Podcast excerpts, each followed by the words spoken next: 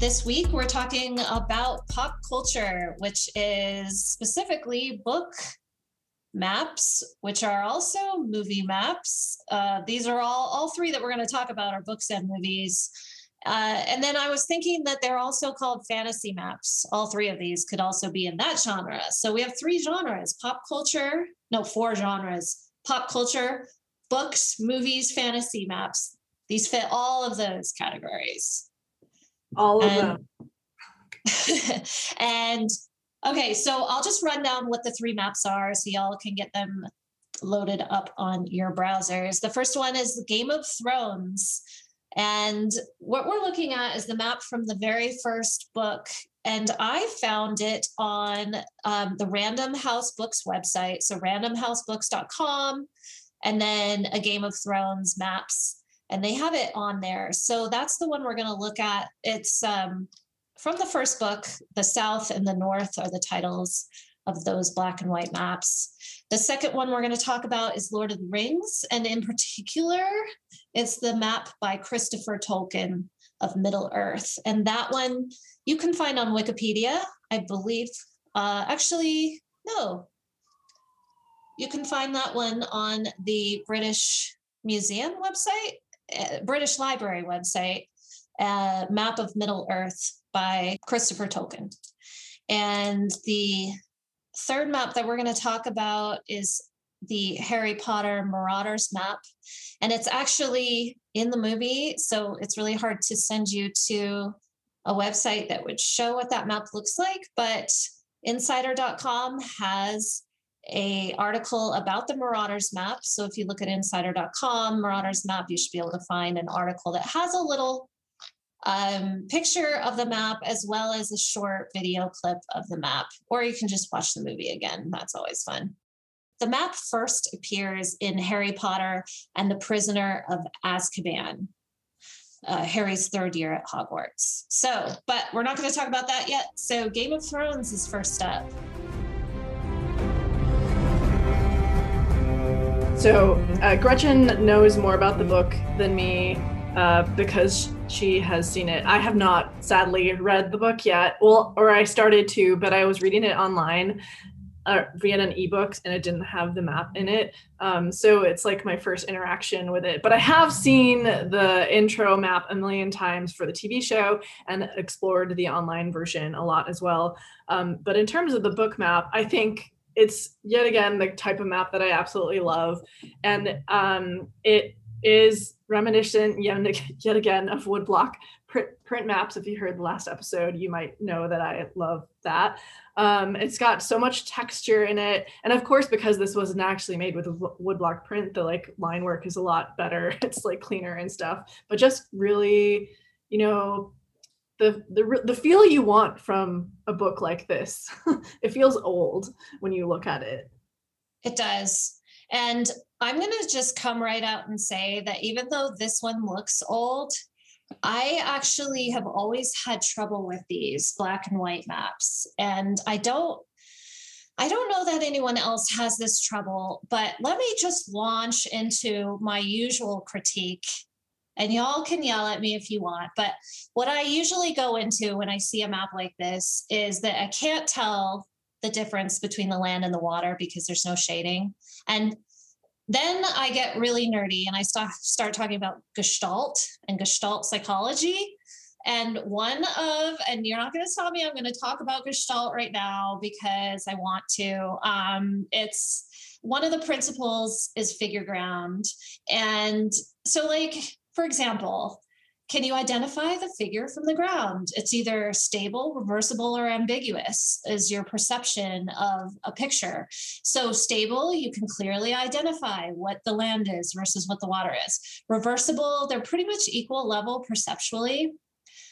That one, a good example of reversible eh, figure ground is the classic vase where it's like a black vase and white faces on either side, or it's a white vase and black faces on either side. It doesn't matter which, but depending on how you look at it, you see one figure or the other, and it's ambiguous. It's like, well, what am I looking at, a vase or, or people's faces? Um, or I'm sorry, it's reversible.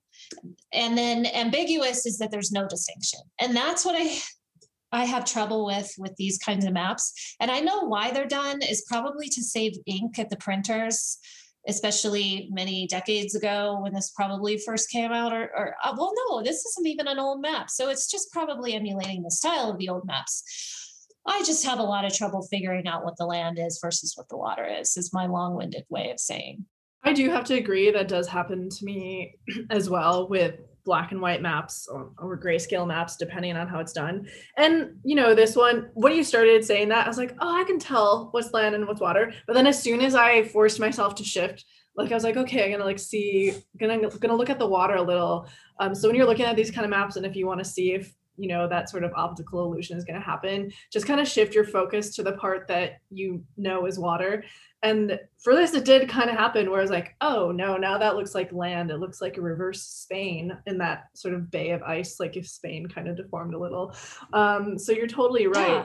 Yeah. um, obviously there is some like of the the sort of classic uh, dashed waterline that is pulled from woodblock and copperplate um, aesthetics historically but probably probably w- it would be more functional to have like sort of water ripples and water lines where it is moving away from the land, um, especially because there's no rhyme or reason in you know these modern maps to do anything a particular way. It, I always say when I tell people how to recreate aesthetics for old maps that you can really just grab whatever you feel like works historically because no one no one actually knows what is a particular style in the history of cartography. So it'll just look old if you like add enough elements. Um yeah and not to add another critique, I guess, but to add my one critique here. And again, I do love this map because it like, I don't know, I love the mountains, I love the textures and such. And I also like the way they depicted the water. Um, I don't like the legend actually, because the legend is like this perfect, um, you know, beveled rectangle and everything else isn't. Um, even like the the typeface was intentionally chosen to try to emulate a particular look. And then this legend is, um, except for the R's, actually, the typeface is kind of, it reminds me of Times New Roman, and then with the rounded edges and the perfectly rectangular legend, it kind of takes me away from the feel of the rest of the map. Um, but yeah, there's some varying thicknesses in the outlines. Uh, which reminds me of old maps too. And overall, um, if I'm not, you know, putting on my critical lens, I do really enjoy it. mm-hmm. I see what you're saying about the distinction between the legend and the rest of the map, especially since they did such a beautiful job with the flourishes on the four corners, um, as well as the other parts of that neat line. It's really pretty. And then they just sort of slapped a legend on there, I guess would be the critique. Yeah. I so what's also interesting so like the Westeros map um what everyone always talked about um during the Game of Thrones watching area era that area is that it's like based off of Great Britain, like turned upside down and flipped or something, which I thought was fun. Like I know people like there are people who complained about that for some reason, just like general watchers, but I was like, that's a fantastic idea. Like if you're kind of feeling like you they all ha- in the show, they all have British accents. So it felt like it made sense. that is interesting. I don't actually know this story. I had the book, but I only I never got past the first chapter. Nobody hate me, and I didn't watch it when everyone else was watching it. I still will someday, but so I will rely on you to tell me what it's all about. But um, that is super interesting. So you're saying that they flipped. This is England upside down yeah, England or the UK as a whole. I don't think the South is, but I think the North is. I don't remember, but someone like made a graphic of it and I thought it was fun. Um, I like personally think that's a great way to start making a fantasy map because you don't necessarily know where to start, you know, like and maybe if you start started drawing drawing out the lines yourself, the coastline more than anything would probably start looking a little too um, perfect for because you know coastlines are not perfect. They're not mm-hmm. perfect curve. They have a lot of like interesting movement. So I think that's a great idea to just flip it and move it around. And it's definitely like what many folks do. And I think that people who create fantasy maps, I should put in a plug for Cartographers Guild here because that is an online place for people who make fantasy maps. And I know that there are people who try to make these maps more uh, automated. And for example, people who spend a lot of time creating algorithms that will Uh, create rivers that actually look real, that are top- topographically correct. And when you think about making a river, a fake river, and where it should end and where it should start and where the tributaries are, that's really complicated. And so I have talked to somebody who was working on algorithms for doing just that, creating fake terrain, fake rivers. And I imagine just, I hadn't thought of this before you said it, but I imagine the coastline is also quite difficult to get uh, to make quite real. So emulating a real country or a real landform would be quite the way to go, I think, in terms of realism. Yeah. And now that you said that, um, I'm reminded of uh, conversations I've had where, you know, I might like a fantasy map and not be thinking about it. But then if I'm like speaking to someone who's really into like geology or other really deeply understanding the earth things which i'm not a geologist so i don't know everything about the earth itself. And they'll talk about a fantasy map and say that they hate it because it's not it's not depicting like the way a mountain range would work or you know if the way a river might sit next to a mountain next to a forest next to something or other. And those are thoughts that honestly would help make a world look really good. And they're there i think there are people for some like fake maps out there who do really think deeply about that. Um, and it isn't something well I, I haven't made that many fantasy maps so it's not something that has crossed my mind that often.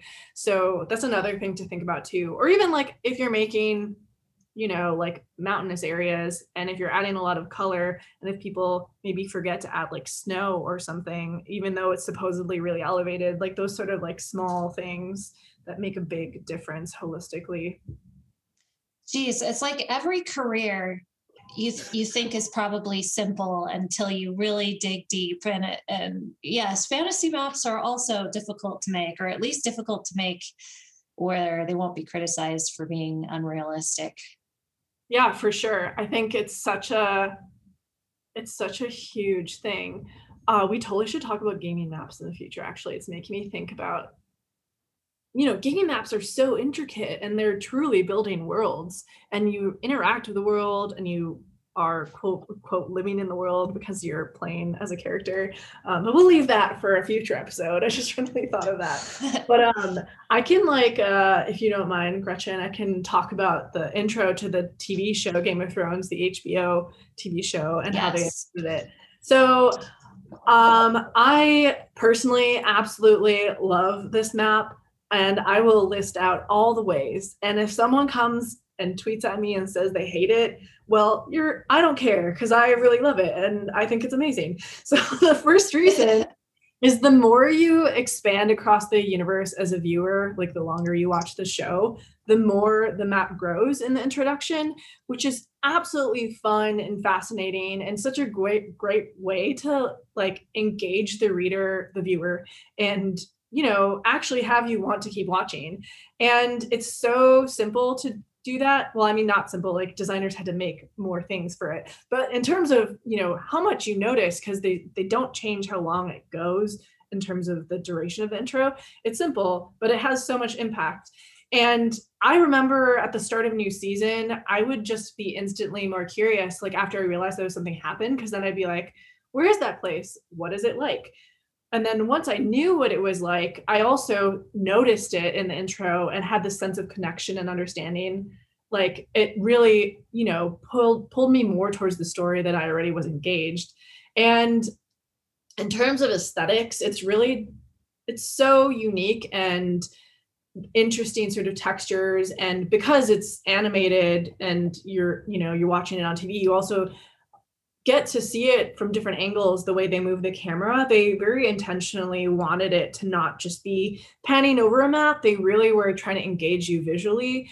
And beyond that it starts out flat. So you start out when you first start watching it you you're from the bird's eye level and then you zoom in and then things start becoming 3d as you, you're zooming in. So you kind of get a real sense of what things are like and then elevation is partially incorporated in some of some of the con the the land space like there's like contoured elevation um, very much uh, like a topographic sort of contour and not like smooth elevation, uh, but it's still cool. And then and then texturally texturally, it's a very steampunk aesthetic. You're you're getting like these gears and steam, and the surfaces all look metal, including the ground, which looks really coppery. Which you know maybe is like a really interesting sort of thing to have it be, since historically they might not have had like steam technology according to the show i think but it's still like really cool and the buildings expand as you move around and get more 3d as you go to another place like someone clearly thoughtfully visually engineered this and really wanted everything to be perfect. Like every second of this was perfect. Like the water still had some texture and not only texture it had some subtle waves that were animated. And the inland water like rivers is a different color than the ocean water. So really well thought out cartographically. And then there's more. So there's a grid line on this map which isn't particularly useful for us because we don't know as we're moving around which way is north south east or west or even what anything means because we don't know if it's like Earth. But the grid system actually helps because as you move around and move in and out, you're kind of getting a sense of scale and you're really seeing when the orientation is changing. So if you had, you know, wanted to watch it and really pay attention, you would actually understand how you're moving around this map. And there's also symbology on in this short intro to the show. You see symbols that you're really familiar with or become familiar with, like um, houses on the map. Some of them have the symbology of um, some, you know, well-known groups of characters that you get to know. Like the Starks have a dire wolf, which I always remember because I love wolves and therefore I love their their house symbol. There's a white weirwood tree um, during part of the intro that grows out of the ground, and that's another important piece of symbology in the books and really central to some of the books. And then the typeface itself is the serify, scripty like typeface that really fits the map really well. and I noticed that the labels in the water actually also move and they like they letter by letter move with a subtle wave movement, which I thought was impressive and I definitely didn't notice that before. Um, and as you continue to move around, you kind of get a sense that you're inside the like not on a globe where if you were on a globe like if you were like to put your hand on a soccer ball, the soccer ball is extending out from your hand. It'd be like if you ha- turned the soccer ball flat and then pushed your hand forward and then kind of had it covering your hand a little like you get an you get a feel where you can see part of the world turning as you're moving if you've seen the movie inception there's this scene in inception where they the person is able to like move the earth somehow and things kind of fold over and that kind of happens which is just interesting because then you can still see a reference of where you just were while you're moving around. So essentially i think it's absolutely fantastic. It's a show are you, where, are you saying it turns concave? Yes it turns concave. Only at parts of it. It turns concave at parts of it but not all of it. But it's just super interesting and i also think the fact that I was always happy to watch the intro rather than skip it. And and I also really love the music too, like the music alongside the the map moving around, it really felt like it belonged together. Like I would say the fact that I wanted to watch it and continue watching it and would do it every season is means that it's really good because I often skip intros of other shows. Like while I like the intro, you know, and on the internet you can quickly skip through an intro so you don't have to watch it you know okay so i have a couple things to say about what you just said one is that i sort of am wishing that at least for this episode we had this on youtube or something because vanessa's uh, gesticulation when she was explaining the soccer ball was awesome. And I really got a sense of what she was talking about from that. Sorry, y'all didn't get to see it, but um, um hands a lot. No, it's great. And the second thing was oh i was just going to ask so are you saying that as and and keep in mind i haven't seen this before but are you saying that as the series went on they actually added to the map maybe because they didn't really know you know what was going to happen later and so they needed to add to the map and then that sort of gave you this whole extra layer of, as a viewer um, about the story that made you want to watch the intro each time? I think it had to have been intentional like that, where you only are introduced to what you you know. And well, actually, so for their online map, there's I would say they very intentionally thought about that because when you go onto the online map, um, it, it's called the HBO's Game of Thrones viewers guide map. Um, the first thing that pops up before you can see the map is like this thing where it says the map only is going to show you the you know the map episode by episode but if you click this then you'll warning it will be you'll have spoilers because you'll see the whole map and i didn't click episode i didn't click to see the episode by episode version because uh, that would be a lot because there's five seasons so i clicked to see everything. But i really appreciated that they did that because that also means that anyone who maybe is watching the show now and not when it came out still could kind of have that sort of interaction interactive experience and you know grow and learn and also still get excited and see new things keep coming back to the map if they wanted to if people were interested in it. I don't actually know how much interaction this got with the general population but i do know a lot of cartographers at the time. We were all talking about it because we thought it was cool. Um, and the so the online map i will say is very different than the intro. So the intro was steampunky punky but the online map yet again is kind of pulling from how you connect to older maps in that it has like this sort of parchment texture that they overlaid and it really made it feel old. And then the features on the map are fairly simple um, but still kind of modern as well. Like they the way they used the drop shadow for their mountains and the way they use the drop shadows in the water it had this very modern old feel which if done wrong could look bad but i really liked it. It looked good. And then they they added in like some textural like visual texture with rocks and trees and yeah it was really subtle interesting clean i remember when it came out i loved it and i still love it now so it has stood the test of time well i'm convinced i need to be taking a look at not just the maps but getting into the story too. So well, I will warn you that if you don't like blood and death, it may not be a good show. Just in case. Oh. I know oh. people that like wanted to watch it and then they're like, Vanessa, like there's too much death. And I was like, but the stuff in between is great. okay. Well, all right. I'll give it a try. We'll see. Um, so then next map that we're going to talk about is the map by Christopher Tolkien of Middle Earth in the Lord of the Rings trilogy, and it's a uh, let's see. Christopher Tolkien was J.R.R. Tolkien's son, which I think is so great that it's like a father son collab on this. Um, and it was basically published in 1954, the first book Fellowship of the Ring. And this map is a fold out map that was in the back of the book.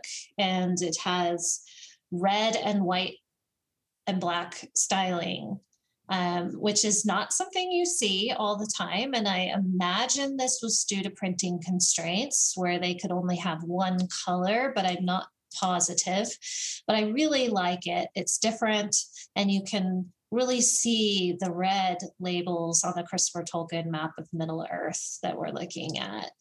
Um, and as far as what I would like to say about it is again, it has the issue with the figure ground, um, but it has some vignetting along the water um, with these like ripples that you sometimes see on maps. And that is kind of cool. Um, so you can kind of tell that that's where the land water boundary is.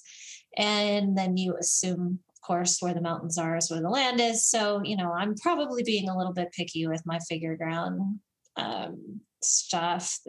But one of the really really interesting things to me that I wanted to talk about is the mountains on here.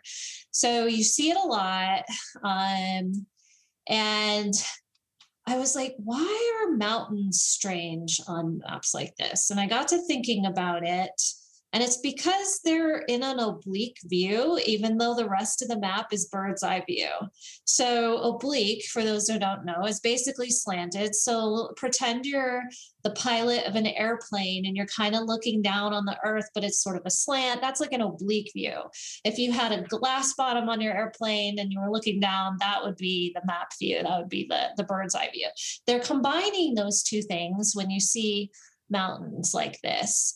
And so it's a little bit different visually, and you have to get used to looking at maps like this.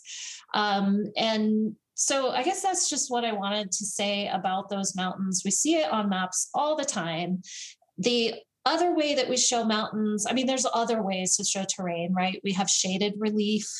Uh, we have topographic lines, which are even harder to figure out. But these are instantly recognizable as mountains, but at the same time, they're a little bit visually weird. And the reason is because they're oblique. Yeah, that's true. I never really deeply thought about that. Um, how looking at these maps, I, I do feel like it's slightly pitched, even though it's not. Um, other older older i mean this isn't actually technically an old map but the style it's emulating is old.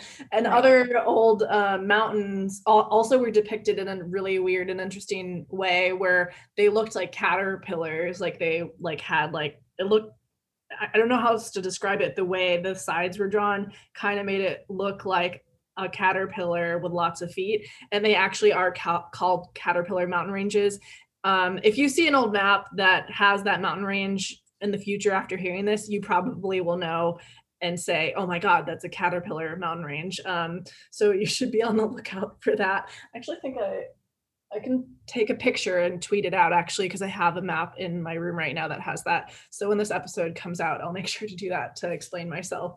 Um, nice. Um, but uh, I I've always loved this map, and probably just about everyone has who's read Lord of the Rings. Um, but you know, looking at it again, as a as the historical map expert that I am now, I guess, versus the kid I was when I read this book, is I am honestly really impressed at how well this um, emulates a woodblock print. Like, I don't know, I highly doubt this was made with a woodblock actually, but they did like so in the in the neat line and the border, like the imperfections that are added and the fact that there's a complete lack of a straight line, which they could have had it be a completely straight line and then varied the texture and the width of the line work, and it still would have looked like fairly similar to a woodblock map, like good enough for most people. The fact that they really like, um, well, the fact that he really made sure to, you know, have it be a little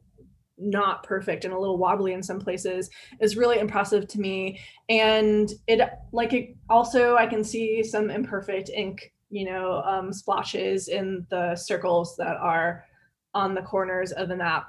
And yeah same the water feature is really um, distinct in that they're waves but still following that sort of re- repetitive line um, stuff that happens in old maps. And there's also a little bit of a water like one water line. It's not a bunch of water lines. So one ripple, I guess, that is kind of highlighting the border of the coastline. And yeah, I just love this map. yeah. Yeah, I was going through earlier today. I was because it's been about 10 years since I read the book, I was going through a summary of the book and following along the map. I'm like, okay, they start, Frodo starts in the Shire in the little quaint England esque hills, even though this is Middle Earth. And then he goes to Bree and he has his he does his big song, I guess, at the bar where he accidentally puts the ring on his finger and disappears. And that is on the map as being really close to the Shire. And so it's just following along, just like a reader would. And, you know, and then you get down to where you're close to Mordor and it's should they go west and take a break or should the group head east into Mordor? And Frodo uh, decides he's not going to, he's going to, uh, he, he, he's not going to put everyone else in peril and he's going to try to sneak away to Mordor on, on his own. And they Sam figures it out and goes with him which is such a nice friend thing to do. Um, and so really the story is driven by the map and the geography. And in fact, that's very intentional. And Tolkien, even though the map that Tolkien made at the beginning um, wasn't published in the book, it was, it was his son's, he made a map of where the places were and then he wrote the stories. So I mean, that is a really cool way to write a piece of fiction is to uh, have it be driven by the map and the geography. So I would say that this is a cartographer's book. It's driven by the map. It totally is. Uh, that's such a great way to think about it. And even like even with books without maps, like honestly, most of them are geography driven too. Even if it's something basic like from going from home to the office to the bar and like the the city that they live in and probably plenty of mentions like say if something's set in New York City like someone totally could add a map if they wanted to to those kind of things. Like there's plenty of movement typically in books I would think in all of yes. them um I forgot like as I was just staring at this you know more than I already have this week I just was like I love this I love this font in this map. It just looking at it it makes me just think I obviously don't know what any of the decisions were when making this, um, but I feel like this was definitely made to work really well with the map, or just was made specifically for the map and then maybe used elsewhere. And I think this is why I think this because okay, if you look at the up upper central part of the map, the Forodwaith label just curves really beautifully, and then the F itself just nestles into that stack of hills. And then if you look at the Gulf of Lune and the Bay of Belf Belfalas, I'm sorry, I'm probably not saying any of these correctly for any diehard Lord of the Rings fans, so I'm really sorry.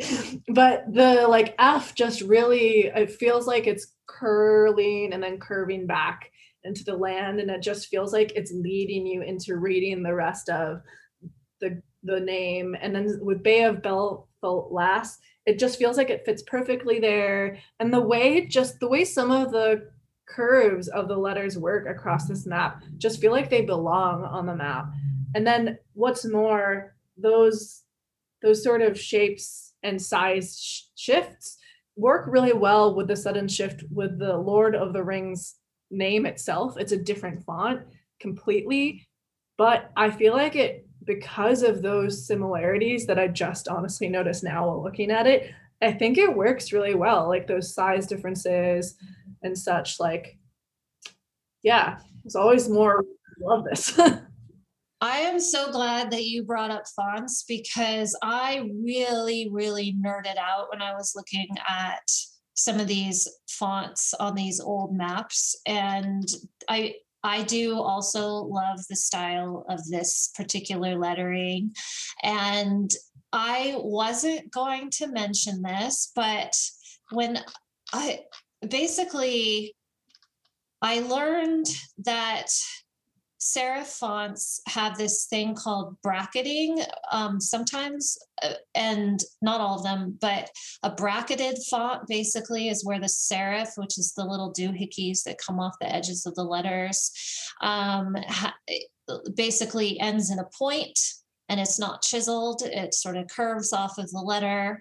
That's that's going way down the font rabbit hole but um, it's this thing that typeface designers do, and it makes it give a very old world feel because old world typefaces were almost always bracketed serif fonts. And so this is an example of that. Yeah. that's great to mention. Oh, this is just everything. You can continuously talk about this now. yeah. yeah. Um. All right. So we should probably move on though to Harry Potter and the Marauders map, um, which is actually in the movie. And so, in that sense, it's an animated map, right? and, um, you know, if you look on the insider.com uh, page, you can see like a still picture of the front of what it looks like. And I am very impressed with this. Um, again, you see the bracketed serif in the old typeface.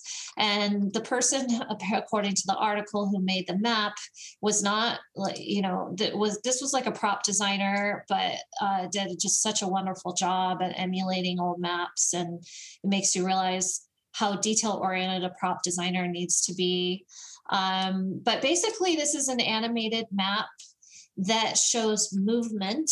And what struck me is that recently in cartographic circles, there's a lot being done on movement data uh, what also called trajectories. And so we have data with timestamps now for like every second, for example, or every minute. And so one example of a movement map might be, say, on Wednesday, March 11th, 2021, in New York City. This is where the taxis went. Uh, this is actually where the taxis went, and you can watch them move around. Um, and so that's an animated map this emulates an animated map with fake data, obviously, um, but it does the same sort of thing. It shows you where something is going on a path from one place to another. And I think that there's a lot of room for cartographic uh, creativity with these because uh, there it's new um, and just the fact that the designer of this map came up with the moving footprints was amazing i loved that I never thought to use a footprint as an icon on a map before, but it's perfect. It totally is perfect. And I think, um, like in the movie, as you said, it's an animated map, especially for us. Um, but what I particularly, well, I love a lot of things about this map. So maybe not particularly, but what I love about this map too is like, you know, in the Harry Potter world, it's like a normal thing for an animated map to exist just like of course this exists. It's just like the animated images and the newspaper like you just are used in their world you're used to seeing this kind of this kind of stuff.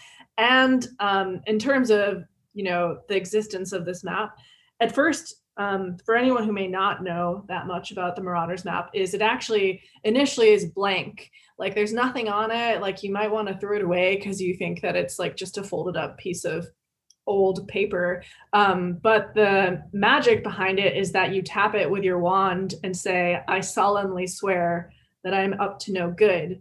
Um, and then it kind of populates, um, it animates with everything that's going on on the grounds. You're seeing live tracking, as Gretchen said. And personally, I mean, I think it's cool, but also really creepy. But that also is the same with current data today. Like, it's cool to have GPS data everywhere, but it also is really creepy because you can track people. And there is, in fact, a lot of tracking going on, although that's perhaps another conversation for definitely for a future podcast. But I also, you know, thinking about this like thing where in in you know the wizarding world, people are used to seeing these advanced thing well what we what i think of as advanced because it doesn't exist here like you can't walk around with a moving piece of map and like animated ink or however this was made feels really advanced to me but juxtaposed alongside the idea that it's like this old looking map and texturally it's still sort of parchment looking and you know as gretchen said it's very much like the woodblock map aesthetic and looking at it in depth when so I looked at the images on the article and also rewatched um, some stuff from the movie, and I just noticed that when folding it out and stuff, there were just you know really amazing details added to this where there was ink that had faded at the fold marks, which would obviously happen. Um, but then I started questioning like in the you know what why did it not, fade? I know. Why I was like, it fade if it's not on there all the time? Yeah if it's magic like shouldn't it not fade? Like i go into this like over analysis things with magical stuff which may be bad because it removes me from the magic of it but then i also can't help it like in any space. Like i just need to understand it logically. Like the ink i feel like shouldn't fade and should just stay there forever because that's the point of magic. And but then it's almost then it's just really like you know the complications of us creating any person in our world trying to create this fantasy that doesn't exist and then trying to think outside the box which did happen but then ultimately kind of because we live in this world and no matter what we do no matter how fantastical of a thing we come up with we'll still kind of somehow pull in what we're used to because you can't help it. And that reminded me of this like show i was watching that um is like also actually it actually probably was heavily inspired by Harry Potter now that I'm thinking about it. So it's like this girl who's in the human world and then she suddenly has magical powers. And in this particular world, people can you have powers relative to particular elements of the earth. So she had this fire power and she ended up hurting people with her fire power. So then she got asked to go to the school just like Harry Potter. And so effectively, she was a muggle in the Harry Potter. Well, she came from the muggle world in Harry Potter sense. And she was like walking around and all this stuff. And then her roommate like walked into her room with a hair straightener and an electric toothbrush. And I was like, wait, they're in like this magical world. And that's weird on its own that you would need these tools in this magical world. But also, her roommate was this person who had lived only in the magical world and had never lived on our world. So then I just was really confused. And then, you know, I just was thinking about that instead of the show.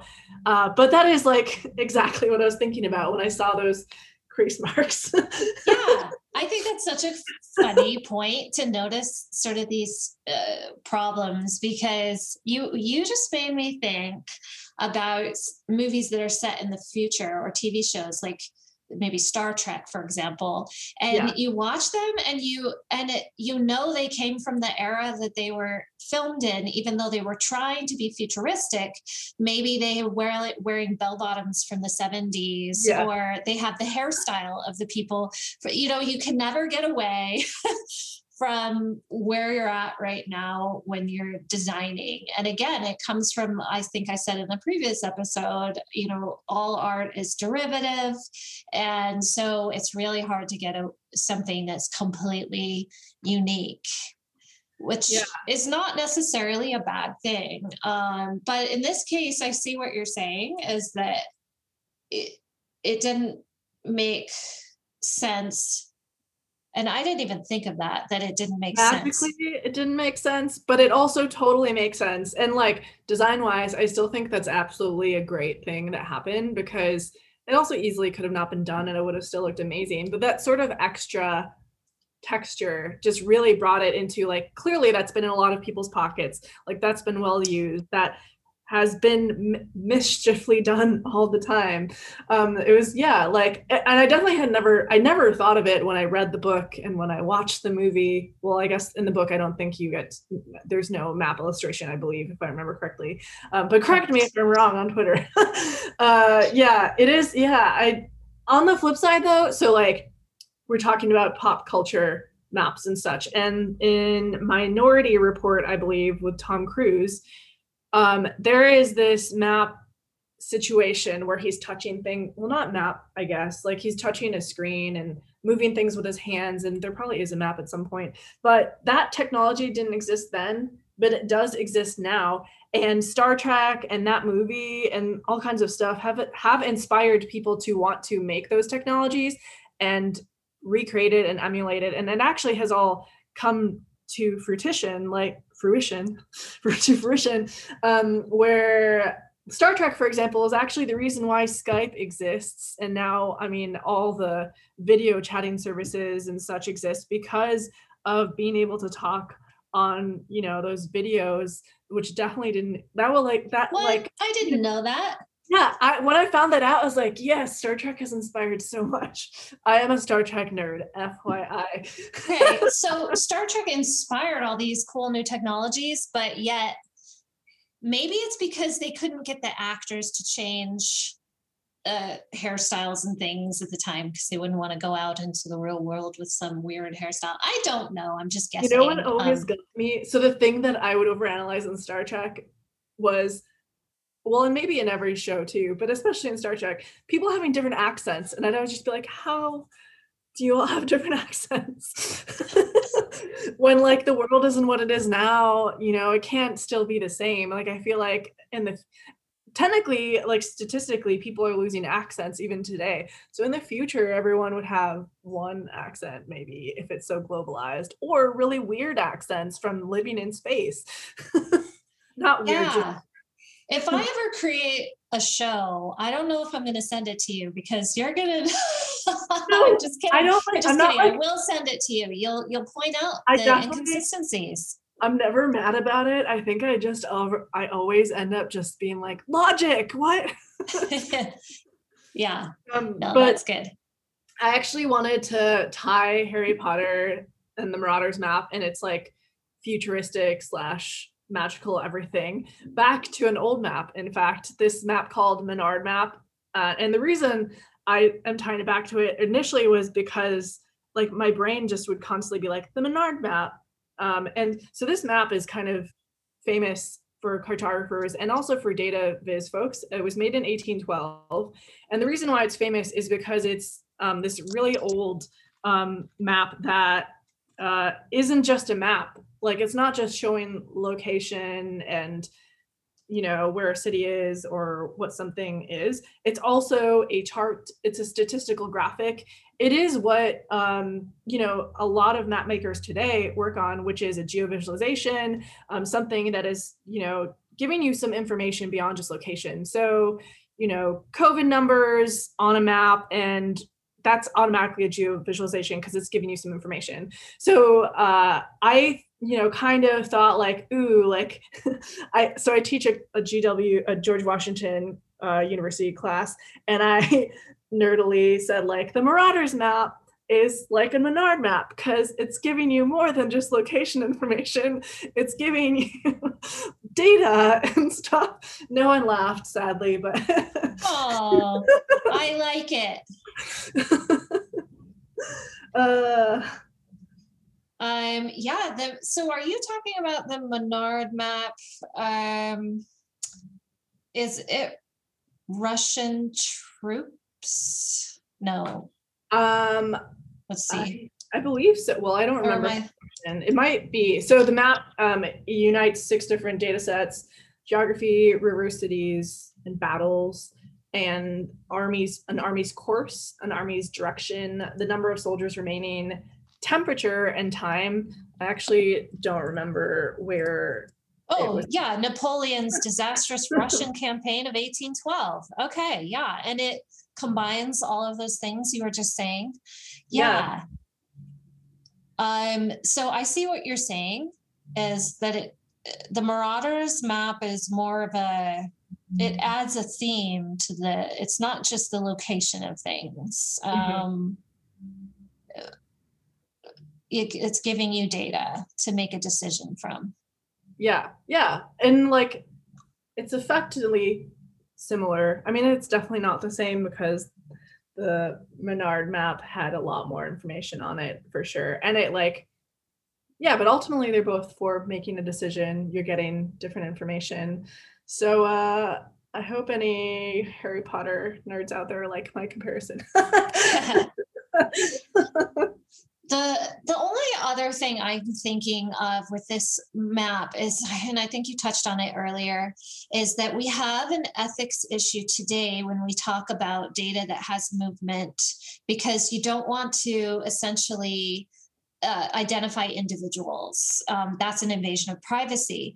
And this Marauders map is definitely an invasion of privacy, which is why it's secret, which is why you have to certify that you're up to no good and it's a, a mischievous sort of thing. So they know it's bad, they know it's ethically questionable, um, and they use it anyway. And so this is a this. Hey, it's a cartographer's ethics problem yeah, it's definitely creepy. I uh I remember like people analyzed the movie one. So the people who designed the map for the movie too, they thought about this as well and how you can spy on definitely spy on people. And people show you could tell that there was like a couple making out in a corner because of the way the feet were like like two people are facing each other and it was like super close and someone posted about it. I was like, wow, you really analyzed that. yeah, that's that's not information anyone else needs to know. No, yeah, like that's, that's like an Easter egg, I guess, for anyone. yeah. Right. Uh, By the way, for those who don't know, we call them Easter eggs on maps if it's like a surprising element of a map. Cartographer will call it an Easter egg. Yeah, it's like if you um if you ever looked for eggs on Easter, which maybe you didn't, but if you did, then you would find an egg and hopefully find an egg filled with chocolate and great things, except instead of just a boiled egg. Although maybe you like boiled eggs, but most people wanted the candy. um, th- and like I think with that, perhaps we can say mischief managed. Mischief really managed. say that. I was so excited to say that. Is that what they had to say to close the map or to yeah they had stop? to they would close it because otherwise it stayed animated which actually i have to say is a great like user experience thought that um the was written in because it, it could have just been forgotten but yeah they tapped it and then mischief mischief managed and then it was back to being blank. Oh i love that. I want to say that at the end of each of my work days. Mischief managed the end the end. Ooh, but not the end because we actually we have so we've been talking about books that aren't just books that also you know are in other uh, communicative spaces and we're talking to you right now via your headphones or maybe your speakers so audio space but we also want to talk to you about a book Yeah. So we had some feedback that it would be nice to be able to read what we're saying as well. And I get that.